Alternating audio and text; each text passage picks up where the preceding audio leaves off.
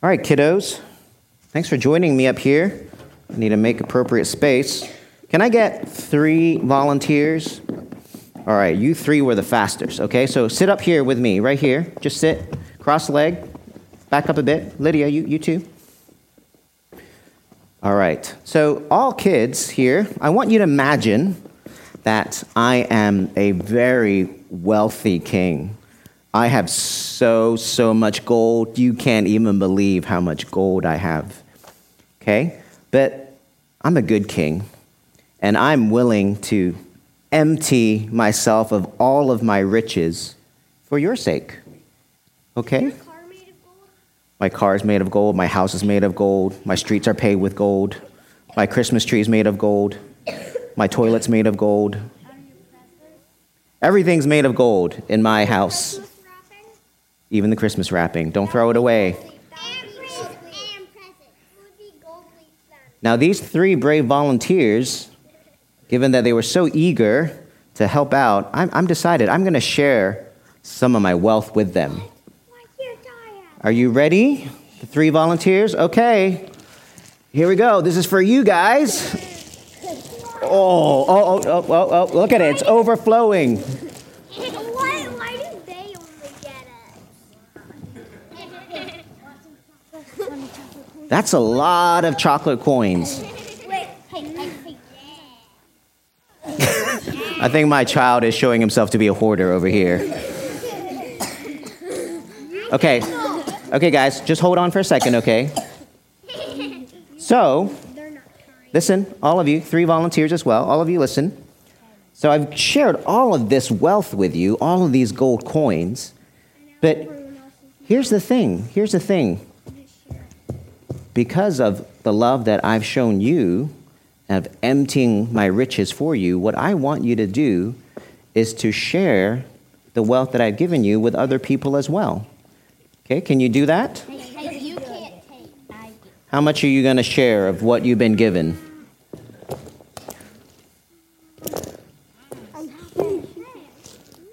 Okay, oh, all right. I see more sharing. Do you want some? Are you you in? Intake my money. You can come up here. I intake a No, don't throw, bud. Don't throw. Okay, keep sharing if you want some. These are all my pennies. You're sharing with I think you got a lot more over there. Maybe you could share some more. Okay, no, don't throw. Don't throw, please, okay? Don't throw. I think you guys need something to take this with you, don't you? Now, hey, kids, there's a lot of people out there.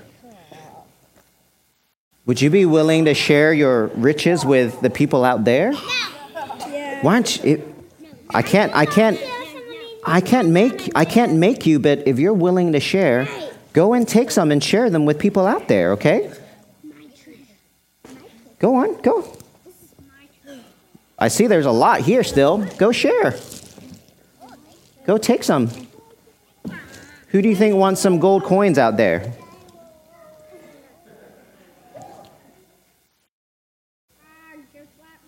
Asher, you want to go share some? Share some of your riches with those out there? This one was open. Can I eat it? You can you can eat it when after you're done. Okay, this didn't quite go as I was planning. I've lost control of this sermon illustration. There you go. Okay, why don't you guys go and go be good elves, even though we don't believe in elves, um, and go share with go share go give Shiloh and Elijah come help out. Go share with people out there. Okay, Hey, you can't steal. go share.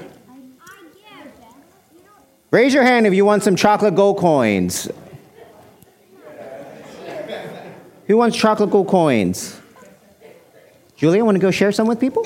No. No? All right, so there's a lot here still. All right, why don't you guys go grab a seat because I've lost control. Not yet, not yet. I haven't loaded up. I'm not cargoed. I'm not cargo. Here, okay, this is what we're going to do here. Somebody get me a No. We're going to put it in here, and then we're going to put the rest in here, and then we're going to share them after service. Okay? I'm putting. I'm. I'm loading up my cargo. In pockets. Hey, you All right, guys, go sit down. Do you want some more? You can grab some if you want. Do you want some?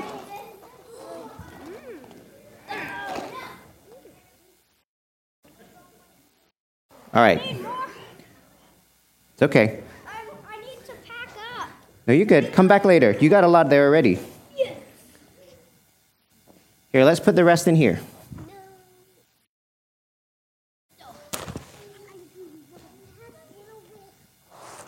You want some more? Does your brother need some?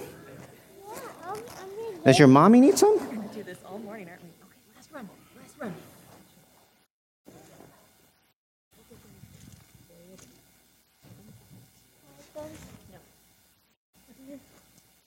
Well, that illustration was a pastor should never pour out a chunk of gold coins during the sermon. That totally fits in with what I was going to say today. Um, hey, kids, while you're counting your coins or eating them, just give me your eyes for a moment, okay? Because I, I completely did not connect any dots for you then. so, Jesus, in Christmas season, we celebrate Jesus coming into this world. And sometimes when we are celebrating Christmas, we can talk about Santa and elves and presents and baby Jesus and the three wise men. And, and sometimes what gets lost in all of that is we forget Jesus is God. Jesus is the wealthiest, richest king. He's the king of the universe. Scripture says that God owns a cattle on a thousand hills, which is just meant to say he's really, really rich, is what it means. You guys probably don't value cattle as you do gold coins. But Jesus came as a baby, and he was willing to give up everything he had, everything he had for us, and to take on this flesh and this blood that you all live in and he did that so that we could have a relationship with him and have all of the riches that come with Jesus. It's not gold, really. The riches that comes with faith in Jesus is so much better and greater than gold. So clearly, those who are up here, you love your chocolate gold coins and the riches of chocolate gold coins. My hope for you this Christmas, kids, is that you remember that Jesus is a far bigger gift than chocolate gold coins. And that even those coins that I shared with you today is a little picture of how Jesus emptied himself of all his riches so that he can come into this world and save us from our sins. All right? Thanks for coming up here and being an awesome help for my illustration. Kids, we're, we're looking in this passage that you heard read kids and adults. Uh, Luke 2, that you heard Miss Laura just read. It's a really interesting text in the sense, if you think about it in the context of what's happening. You heard it read. It's actually kind of boring, the seven verses we just read. There's like no drama in it whatsoever. And if you think about it in the context of what came right before, what comes right after, before and after is lots of drama. Luke chapter 1, we see um, the birth of John the Baptist foretold to the priest Zechariah, who will be the father to be of John Zechariah, that he and Elizabeth, in their very, very old age, would come to bear a child that will be John the Baptist. We see the drama of Mary being visited by an angel and being told that she would be with child supernaturally by the Holy Spirit, and that we see them these two supernatural pregnancies foretold one in an old withered womb and one in a virgin womb. And we see these songs of praise that Mary sings, and we hear this prophecy that Zechariah makes. It's lots of drama. And what follows right after this text that we're talking about today, again, is lots of drama. We see um, angel coming to the shepherds, telling of a king that was born um, in a stable, and that there was chorus of angels then singing praise um, and leading the, the shepherds to go worship the Messiah who was born. And yet again, we look at our text today, it's really just, it's a snooze fest. It's like, wow, there's really not much going on here. I mean, we could really boil it down to just a few things, but it seems to be without drama, without emotion, without significance, without any meaning. I mean, there was a census. Mary and Joseph went back to their hometown to get registered.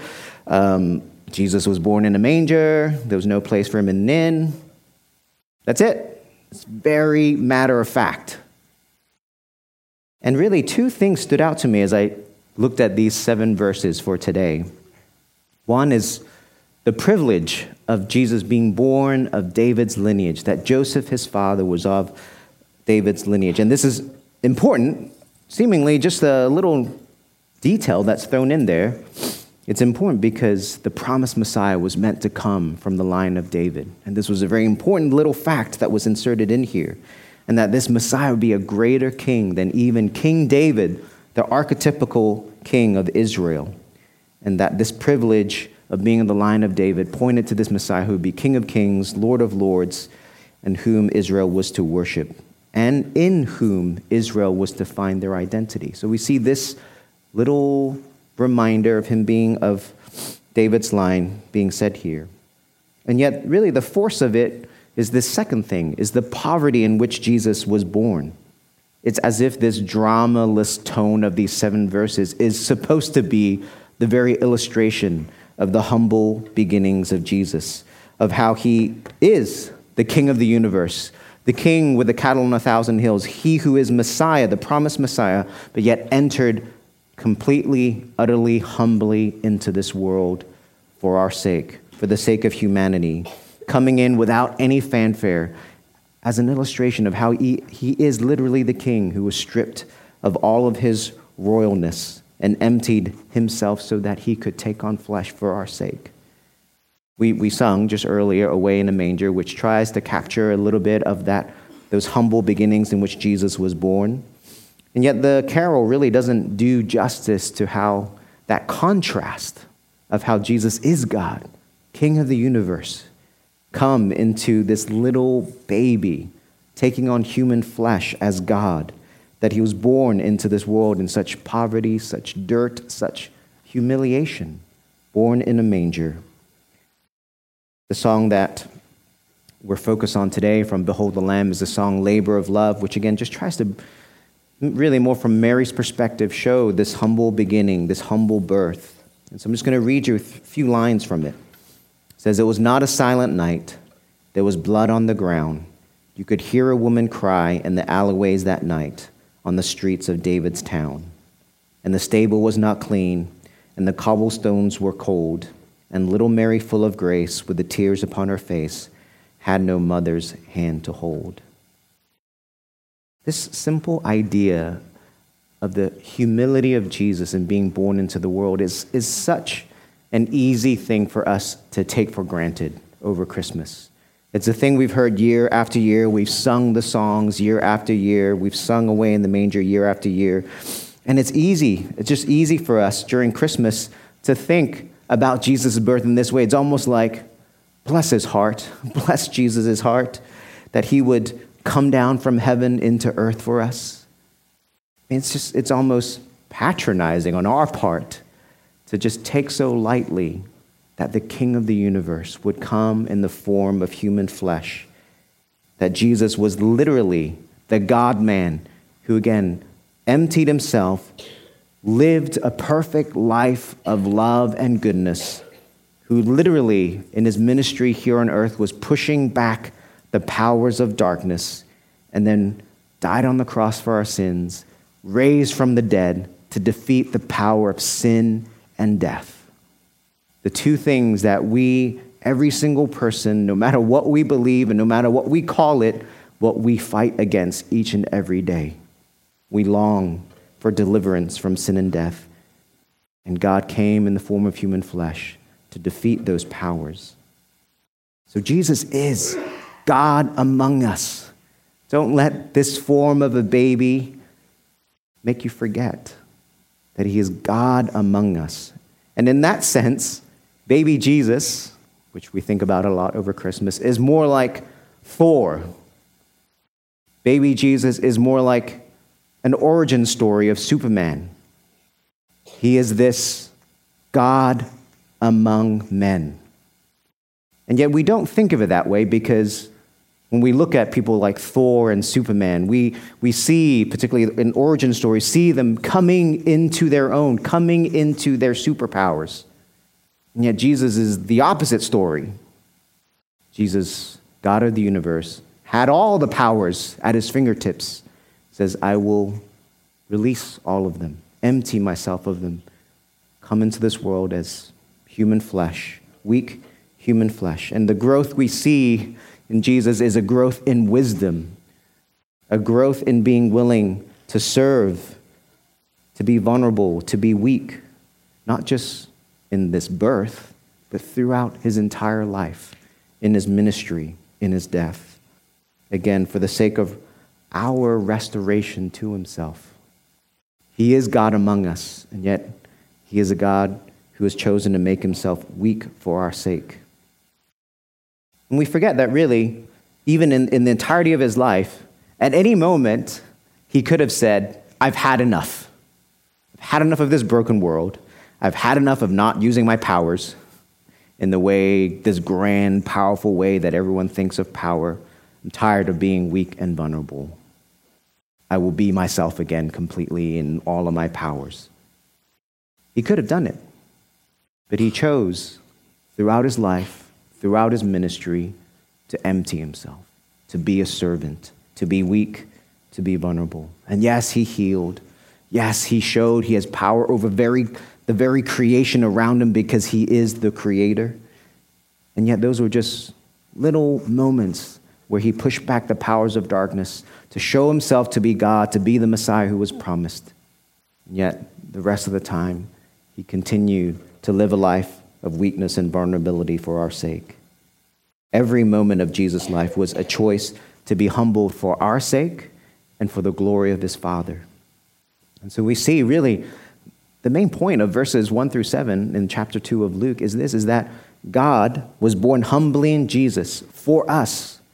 So humble yourselves for others. God was born humbly in Jesus for us. So humble yourself for others. And we hear this idea echoed of God's humility in Jesus. Um, in other parts, Paul says it in 2 Corinthians 8 9, For you know the grace of our Lord Jesus Christ, that though he was rich, yet for your sake he became poor, so that you, so that you by his poverty might become rich. Or again in Philippians 2 said so beautifully, verses 3 through 8 Do nothing from selfish ambition or conceit but in humility count others more significant than yourselves. Let each of you look not only to his own interest, but also to the interest of others. Have this mind among yourselves, which is yours in Christ Jesus, who, though he was in the form of God, did not count equality with God a thing to be grasped, but emptied himself by taking the form of a servant, being born in the likeness of men. Being found in human form, he humbled himself by becoming obedient to the point of death even death on the cross. So we're reminded again in these verses Jesus' birth, Jesus' life, Jesus' ministry, Jesus' suffering, Jesus' crucifixion, Jesus' death is all humility. His life was a life of humility. And it's only in Jesus' resurrection do we begin to see the kind of power that we hope and expect of God the remainder of his ministry on earth and his life on earth, he is the countercultural expectation. He is not the God that people long for. And yet he lived it out in that way to defeat the power of sin and death. Jesus lived a life of humility, of emptying himself, of serving others. All this out of love for us, out of love for the his Father in heaven, and love for the glory of God. And so we are clearly called to the same humility. It's easy to laugh at the kids when gold coins splash out in front of them and they're like, Go share. Do I have to? Yes. But I can't make you. And they did. They went out and shared. And so it's the same for us. God says, I've humbled myself, I've loved you. I've loved you first. Go out in the same way. Humble yourself, empty yourself, serve others, live a life of humility just as I have. We're called to that same humility. And right, Paul says in Philippians 2 count that we are to count others as more significant than others. This is important that he uses this word count, right? He's not saying others are actually better than you. He says count, reckon others as better than, your, better, better than yourselves. Consider their interests as well as yours. He didn't say consider others' interests, but don't consider your interests. See, he knows we need to consider our, our, our interests and that we are quite prone to considering only our interests or certainly prioritizing our interest over anyone else's, hoarding gold coins. He says, consider other interests as well as yours. We are to count and reckon others as more significant than us.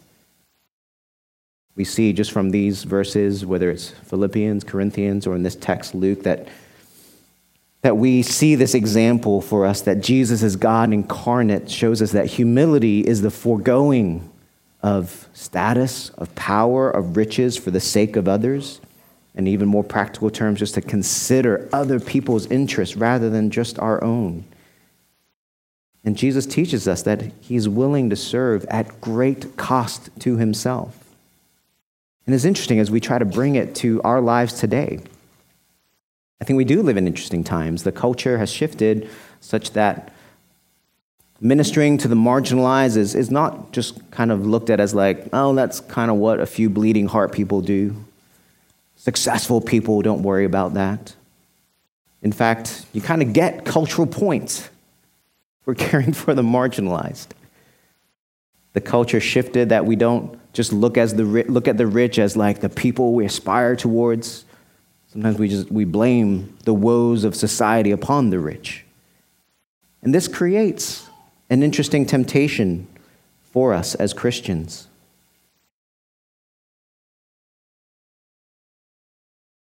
We can consider the interests of others. We can even empty ourselves for the sake of others, yet we can be quite proud of it. When we succumb to that temptation, we may have taken the actions of a humble Jesus, but we have not yet taken the motivations in the heart of a humble Jesus. so it reminds us we have to keep asking the Lord to keep changing us from our very core, from our very thoughts, from our very motivations. Our humble actions cannot be this badge of honor that we wear. I, I remember this well. I mean, I am someone who by temperament likes to serve. But because of that, I know very well when I'm serving so that people might see I am serving. My first job out of college, working in a nursing home, caring for the elderly. Although people found me quite weird as a college grad, 22 year old guy working in a, an assisted living place, I was quite proud to be like, yeah, I don't care about riches. I work with old people. There was pride in my heart. Maybe my actions seemed humble, loving, giving, serving. But I got some identity about being, uh, about being a servant, apart from God, really. Our humble actions cannot be a badge of honor. Otherwise, those humble actions aren't about glorifying God or even for the sake of others it becomes about pacifying this incessant cry in our own hearts to justify ourselves as good. And then we have no need for Jesus if that's what we insist on doing. Let's talk a little bit about what, what is humility? How do we apply it to our lives?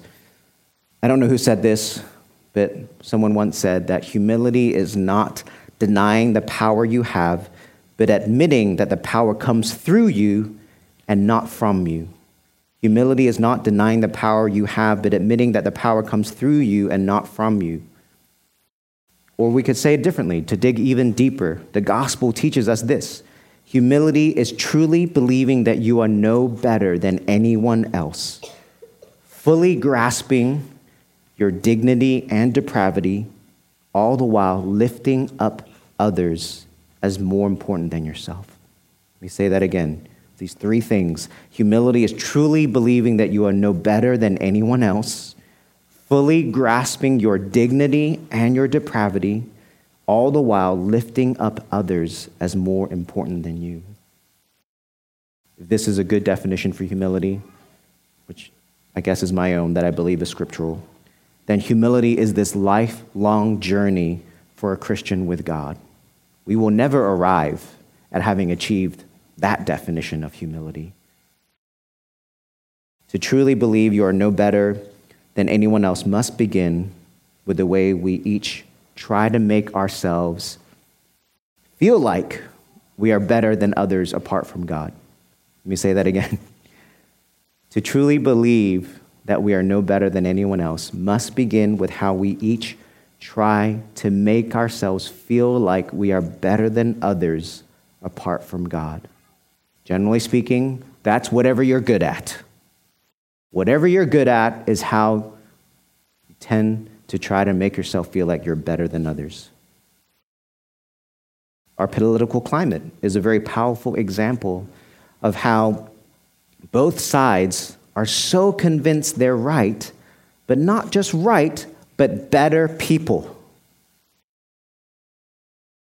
Not just right, but better people. This becomes very difficult for us to get along if that's what we believe. This is definitely not the heart of a humble Lord Jesus. Your views don't make you better than other people. Your social media presence doesn't make you better than other people. Your lifestyle doesn't make you better than other people, whether you live with a conspicuous wealth or whether you live frugally, whichever one your culture values. Neither one makes you better than other people. Your lifestyle of having a minimal carbon footprint, or your lifestyle of mowing down the Amazon forest for the sake of collecting things, neither one makes you a better person. Your success, your success doesn't make you better than other people. Your humble beginnings and creating a life for yourself doesn't make you a better person. The gospel teaches us, and I'm just saying this a little bit differently we are equals. We are beautiful. We are broken. We are to love others the way we want to be loved. We are equals. We are beautiful. We are broken. We are to love others the way we want to be loved. Let me just say a few words about that. What does it mean to say we are equals? And I believe truly that it is the Christian faith that enables us to believe this. And trust me, I know in the church we're not actually very good at living this out. But my hope is that we, we can more and more so live this out. To believe and understand we are equals because we all, as humanity, are the only thing in creation made in the image of God, made in the likeness of God, made to represent God in this world we are equals in that sense. And we are equals because we are given the same calling to reflect God in this world. We, each and every one of us, every human being, are beautiful. We are beautiful, special, useful, productive in our unique way that God has made us. No one, no one DNA in us is, is like any other, and that means God has crafted us for some particular purpose with a particular story to be lived out for a particular purpose. He knows it. We don't always know it. Not yet. Maybe not quite clearly ever. And yet, that is his promise that he has made us each and every one, us, one of us unique with a purpose. And scripture talks about it very directly to say each and every one of us are a different part of the body of Christ. And the, the, the least noble parts are, are the parts that should be the most noble because God has a use for even the parts that we think aren't important. Each part has its use and is vital in the purpose of God in this world. We are all broken. We are all sinners in the need of God, in the need of God's grace. We're all in the same boat. We're all struggling with the same brokenness. And we, through faith in Jesus Christ, are also all heirs to Christ. And we are heirs not because of anything good we've done, not because we made the right choice, not because we're particularly moral or good, but because we have received the gift of God. And this is so that no one may boast. We are equals, we are beautiful, we are broken, and we are called to love others the way we want to be loved. It's just another way, right, of scripture of God saying, consider others' interests as well as your own. Love your neighbor as yourself. Humility, biblical humility, says we love and we humble ourselves because God first loved us in his humility, that he modeled it for us. He says, This is the way to change the world. And so we too can take initiative to humble ourselves, to love others. And it does take humility to initiate with people. Initiating anything relationally opens up this possibility of rejection. Or maybe we think even worse, people accepting and then having to be in really awkward situations with people. Sometimes we just rather do life by ourselves because it's cleaner, it's simpler than having to deal with the mess of people. We have to humble ourselves to take that first step, to invite someone to coffee, to invite someone over to our house, to, to ask how they're doing, to take the first step of sending a word of encouragement through a text, through a phone call, through a letter. But it also takes humility to persist in relationship. We, we persist in loving others not because, no, let me say that again. We persist with loving others because we understand that ultimately it is not what we do in relationships that makes us useful. We persist because it is our presence that God asks of us in the lives of others if we're only useful because we have something we can do, then when we've decided we have no use in someone's life, then we stop. It takes humility to say, I'm not sure I have anything to offer to you right now in your hurt, in your suffering, in your brokenness, but I persist in being present with you because this is the way that God has modeled love and humility to me. I wonder for you, like, what you think of humility. A lot of times we just think of it as like the all shucks kind of persona. Maybe just being nice. Pretty good about being nice in Iowa and being all shucks. So maybe we just think we're really good, you know, in Iowa being humble, which then, of course, then you're not humble when you think that. So it's catch 22, right? Humility is not just being meek. Humility is not just being self deprecating. Humility is not just going out there and doing lots of stuff for other people. Humility is at the very root of how God came into this world. His birth into this world in complete humbleness pointed the path of the way he was to live, pointed the path to the cross that he would humble himself not just by being born into this world, but that he would humble himself to the point of dying on the cross for a people who had rejected him and grieved him and sinned against him. That kind of humility is jaw dropping. And when we have experienced that humility from God, experienced his love and grace as a result, it empowers us to live it out for others, to live out that kind of humility of understanding we are truly no better than anyone else around us, no matter how hard we fight in our soul to find something to grasp a hold of, to prove to the people around us that we are better than them. We are no better than anyone else. We are equals. We are all a mixture of the dignity in which God has given us as his image bearers and the brokenness in which we have as those who struggle against sin on a daily basis. And we are all called through the power of the gospel to go out in loving humility as we interact with this world, as we live out our faith in this world. So, this Advent Christmas season, I point you to baby Jesus, not cute baby Jesus, not sweet baby Jesus in front of your nativity in your home. I point you to the God of the universe who emptied himself, who humbled himself for your sake, and who calls you to live in the same way through the power of the gospel, through the power of his grace and love for you. Let's pray.